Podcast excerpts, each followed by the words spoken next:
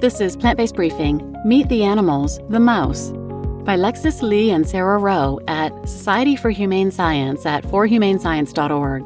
And I'm Marian Erickson, and this is the curated content plant based podcast for people short on time but curious about plant based and vegan living. I narrate articles with permission, and today's article is from the Society for Humane Science. They're a Canadian nonprofit working to promote better science without animals.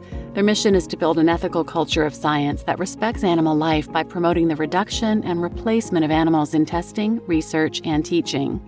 So now let's get to today's plant based briefing. Meet the Animals, the Mouse, by Lexis Ly and Sara Roh at the Society for Humane Science at forhumanescience.org. To gain a better understanding of how we can achieve better science without animals, it is important to first understand more about the animals commonly used for scientific research. Today, let's dive into the inner world of the mouse, the most commonly used animal in science. Mice are not rats. Although mice and rats are both rodents, they're not the same animal. You can distinguish a mouse from a rat in many ways, but you can most easily tell by their size. Mice are generally a fair bit smaller than rats, and by the shape of the nose. Mice noses are more triangular in shape, whereas rat noses are more round and blunt. But don't get them confused because mice and rats do not get along. Mice are sometimes prey for rats.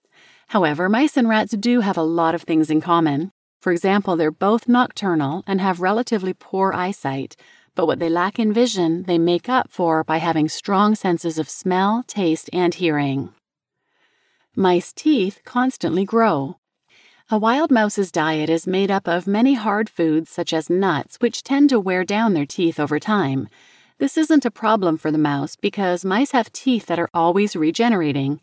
A mouse's teeth grow approximately 2 to 2.8 millimeters per week. But if they're incisors, the front teeth, start to misalign, their teeth can grow in abnormal directions and actually injure the mouse. This painful tooth overgrowth is called malocclusion, which can lead to malnourishment and eventually premature death, since mice would no longer be able to eat food. Unfortunately, this condition is very common in laboratory mice. Mice make beautiful homes. Despite their small size, mice enjoy creating large and complex spaces to live in. Mice are natural nest builders and will keep themselves busy by collecting materials from around the cage, such as bedding to sleep in. When kept as pets, you're likely to find a mouse stuffing bedding into a hut or creating a nice pile of bedding in the corner of the cage. One way to help mice make their beautiful nests is by providing them with materials they can shred, such as paper towels. Mice have even shown to designate a bathroom area away from the bedroom. When mice are given enough space, they will separate their space into clean and dirty areas. Scientists believe this segregation of space has evolved in many species to protect themselves from diseases. Indeed, mice are wonderful, clean homeowners when given the chance. More fun facts mice make great pets. Unfortunately, mice do not have the best reputation since we often view them as vermin, pests, or vectors of disease. However, mice can actually be loving, intelligent, and curious animal companions. They're best kept in groups of two or more of the same gender, since they're very social creatures. Mice can even be trained to do fun tricks just like a dog. If you're a fan of anything small and cute, pet mice often grow to be only 5 to 7 inches long and weigh only a few ounces. If you're interested in having some mouse friends, check your local animal rescue agency, but be sure to do your research first so that you know exactly how to take care of them and what they need. Mice can squeeze through a dime sized hole. Mice can grow from 2.5 to 18 centimeters, with the smallest species being the African pygmy at 3 centimeters. Despite their size variance, most mice species are able to squeeze through holes the size of a dime. This is all possible due to two main factors their fur and their flexible vertebrae. These furry little creatures have more fur than you think. Two thirds of a mouse's diameter is due solely to their fur. This creates the illusion that they're bigger than we think. However, the greatest trait of a mouse that allows them to fit through the small holes is their flexible vertebrae. Sometimes people may refer to it as the mouse's collapsible skeleton, but this is incorrect. Unlike humans, their clavicle or collarbone is able to slope towards their chest, allowing for more compactness of their body to fit through extremely tiny holes. Mice can sing. Known for their squeaking, mice are actually capable of singing tunes. The Central American species, Scotinomys teguina, also known as Alston's singing mouse, demonstrates this amazing and natural talent. The main purpose of singing for these mice is courting a mate, although it's mainly male mice who sing these love songs that are inaudible to the human ear. A recent study found that if a female mouse is interested, she will sing back in response. Furthermore, there has been evidence that male mice compete with each other with their singing, taking turns in a glee like singing duel. Mice in Science In 2018, 1.5 million mice were used in teaching, testing, and research across Canada. Note in the US, over 110 million mice and rats are used in research. This makes mice by far the most commonly used animals for science. What's more, these numbers do not take into account animals that are not used, animals that are only used for breeding purposes, or animals that are used at non Canadian Council on Animal Care certified institutions, meaning the actual number of mice used in Canadian science is likely to be much higher. Researchers often use mice because they're small, easy to maintain, have similar development to humans, and were the first mammalian species to have their genome fully mapped. However, the astonishing number of mice used in science calls into question the sustainability of using animal models in science, especially when the data gained from mice often doesn't translate well to humans, in the cases where mice are being used for the research and development of new drugs.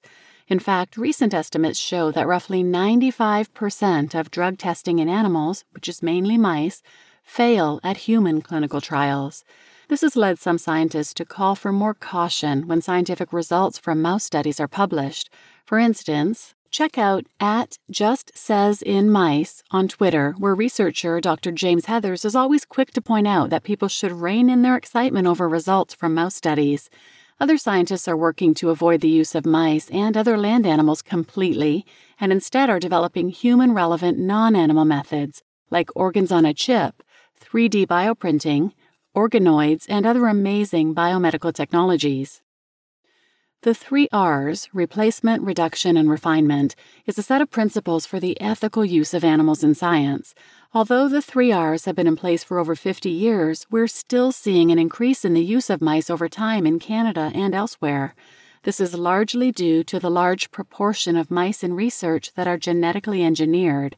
In her PhD research, Dr. Elizabeth Ormandy studied the trends in the use of genetically engineered animals in science and found that the increased use of genetically engineered animals was driving an overall increase in the use of animals in science globally. Some scientists argue that creating genetically engineered mice makes for more accurate animal models, However, others, like Dr. Jarrod Bailey, argue that despite advances in genetic engineering technology, there remain some serious scientific and ethical problems with genetically engineered animals, linked here. The concerns raised by Dr. Bailey and others further emphasize the need for the development, validation, and implementation of non animal alternatives rather than reliance on genetically engineered mice. We're working to achieve better science without animals, we're training the next generation of scientists. We've created and now deliver a third year undergraduate course called New Approach Methods in Biomedical Science, which focuses on the various cutting edge technologies that are replacing the use of animals in science and promising to be better at predicting the safety and effectiveness of new drugs. And we're working on policy reform for Canada. There is no national legislation for the use of animals in science in Canada, despite the fact that animal research is a federally funded activity that uses your hard earned tax dollars. We're working to change that.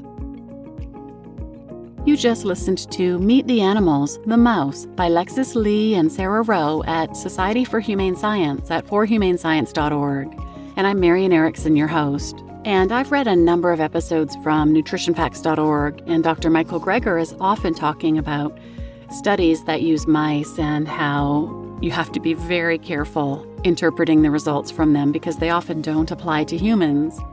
You might want to check out episode 303 How Foods Are Tested for Depression. It's an eye opening one for sure.